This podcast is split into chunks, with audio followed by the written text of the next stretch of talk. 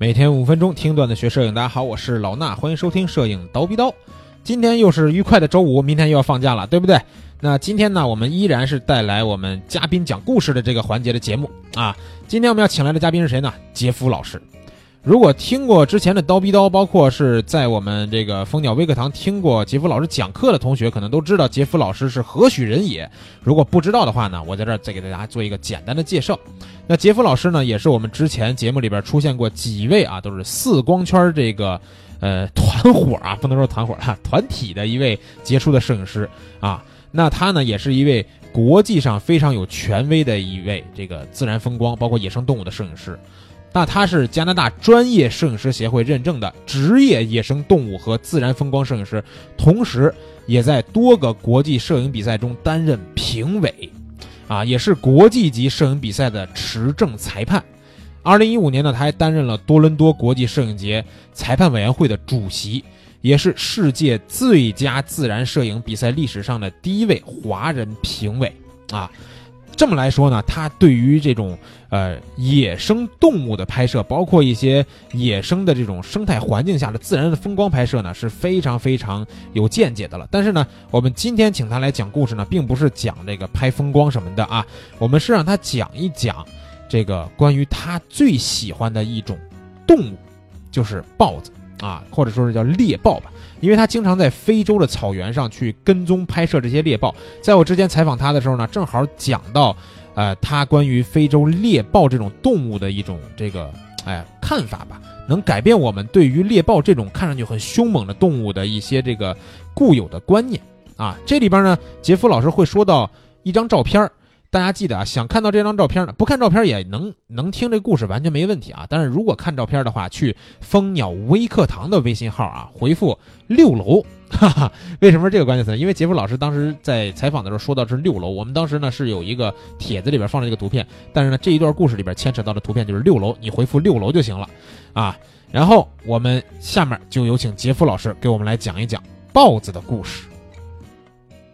讲到猎豹呢，其实啊，有的时候我们大家看杰夫老师那么残酷，你喜欢看这个猎豹拍羚羊。其实我我个人一个，首先我觉得猎豹是东非草原上最优雅的一种动物啊。它优雅，您是觉得从何而来的？呃，就是它走路的样子像模特走台步一样，走猫步。你从正面看的话，就特别特别的好看，嗯，就走起来也特别有气质，对，是吧？另外另外呢，就是他们他们从零公里到一百公里，没就它极限速度加速，它只要跑四步，爪子在地上扒四下。才能达到那那个速度，所以呢，它的加速呢和那个奔跑呢是非常非常壮观的。它是整个陆地上、整个全地球上奔跑速度最快的哺乳动物哦。所以呢，亲眼拍起来还亲眼目对拍起来其实难度挺高。对，就是你你觉得好像跑不快，很有可能一下就在镜头之外，你就再也找不着了。经常会第一次拍猎豹追杀，往往你会跑焦，就就是这个问题 啊。但是就是但是猎豹呢，其实也是一种啊濒临呃危险的一种动物，因为呢，嗯每一只。成年猎猎豹的每一胎，它要带一年的话，它生呃五到六只小豹。这里面呢，平均来讲，只有一只小豹会找到成豹。啊，那么那其他的都是都死了，都死了。它有饿死的。啊。第二呢，就是呃，猎豹是单亲家族，公豹交配以后它就走了。那么母豹一个人要带几个小豹的时候呢？小豹很年纪很小的时候，它要每天出去抓，它会把小豹藏起来，嗯，藏在一个洞里面。嗯，而这种地方藏不好的话呢，被那个猎狗、非洲猎狗和或者是狮子和包括金钱豹找到的话，他们就会把小豹吃掉。哦，这是一个。第二个呢，就是小豹的体质啊呃非常非常弱，在头两个月的时候吃奶期间，如果啊猎豹的那个追杀量不够，呃那个它的营养不够的话，小豹就会。先天就就那两个月特别重要，它发育不足了，后面长大以后也会失去捕猎能力，就跑不快啊。所以这些呢就特别，因此呢把一只豹子带到啊带到这个呃城堡是非常不容易的。你们可以看，就是我在呃这个是。这是六楼，六楼六楼这张照片。六楼是去年的二月份我在非洲拍的。那么这只豹子也就是在马赛马拉非常有名的一个啊猎豹家族，叫马莱卡家族。嗯，那么这个这就是一家子是吧？对，这是一家子。最左边这个呢是妈妈马莱卡，那么有四只小豹。你们看这只小，当时四只小豹这都是大概六个，呃呃，就是那个时候好像是三四个月，但是已经体型很大了。所以它妈妈三四个月就。这就对已经哦他他他妈妈呢，每天就要抓东西给喂这四个小豹吃。哇这四个小豹当时看上去就是很健康的，是不是？嗯但是今年我们二月份再去的时候，这四只小豹只剩两只了。啊，里面两只呢，有一只呢是鳄鱼咬死的，过河的时候被鳄鱼咬死，还有一只呢是被汽车撞死的。汽车是就是游人的那种车吗？啊、这个不一定有，因为就是马赛马拉公园除了游客的车以外呢，嗯还会有那个远景的车，啊，公园警察车。有时候他们抓偷猎的时候会开得很快。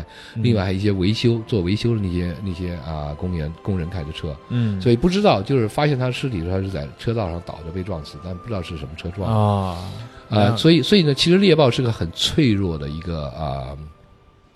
一一个品种，一个物种，这只猎豹的名字叫呃那纳鲁夏，现在已经死了。这只豹子，啊那么这个，呃这个这个故事我在我的书里面也也写了一下。当时呢，我最后一次拍到它是二零一四年的七月份。嗯当时这只豹子呢已经年纪很大了，它是九岁，差不多相当于人七十多岁。啊所以呢，你可以看到它这一窝豹子五六只，它最后在我们拍到它的时候，它就剩一只了。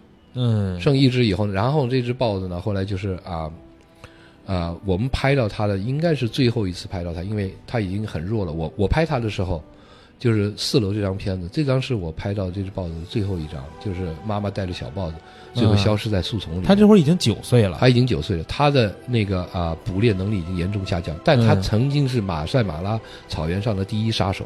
啊一般猎豹带大五个里面带大一个都不容易，它曾经连续把两窝嗯每窝五个豹子给带大了，连带了十只豹子，就因为它的它曾经是马赛，我第一次在马赛马拉见到猎豹追杀就是它，啊他是马赛马拉跑得最快的，嗯，而且最有耐心的一只猎豹，所以它的击杀率非常高，差不多是百分之一百，哦就是基本上是逢出就必杀的那种。嗯而而且呢，它的就是特别活跃的捕杀，所以那只豹子就是风光的时候是非常非常强大、非常有名的一只豹子。那么它的后代现在也遍布马赛马拉，有几个。嗯那么它呢，那个时候我拍到它，就是去年我拍到它的时候，它已经很老了，而且它它瘸的，这个你片子里看不出来，但是我拍的时候他走路是瘸的。啊一只猎豹一旦瘸了以后，这只猎豹就完蛋了。嗯所以呢，当时呢，我当时就跟司机讲，我说他这一瘸又九岁，他说他那个司机当时就跟我摇摇头，他说这个猎豹活不长了。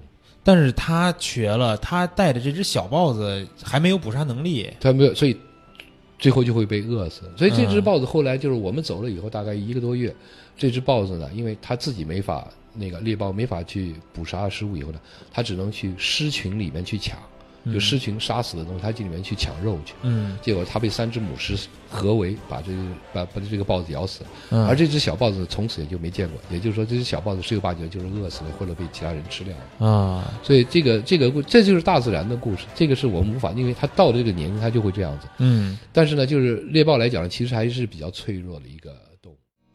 怎么样？听杰夫老师讲完以后，是不是特别想跟他一起去非洲的大草原上拍那些小动物，尤其是猎豹，对吧？那杰夫老师这个摄影团啊，确实是每年都比较火热，很难报上名。如果感兴趣的话，去找一找他的微博呀什么的，可以去关注一波。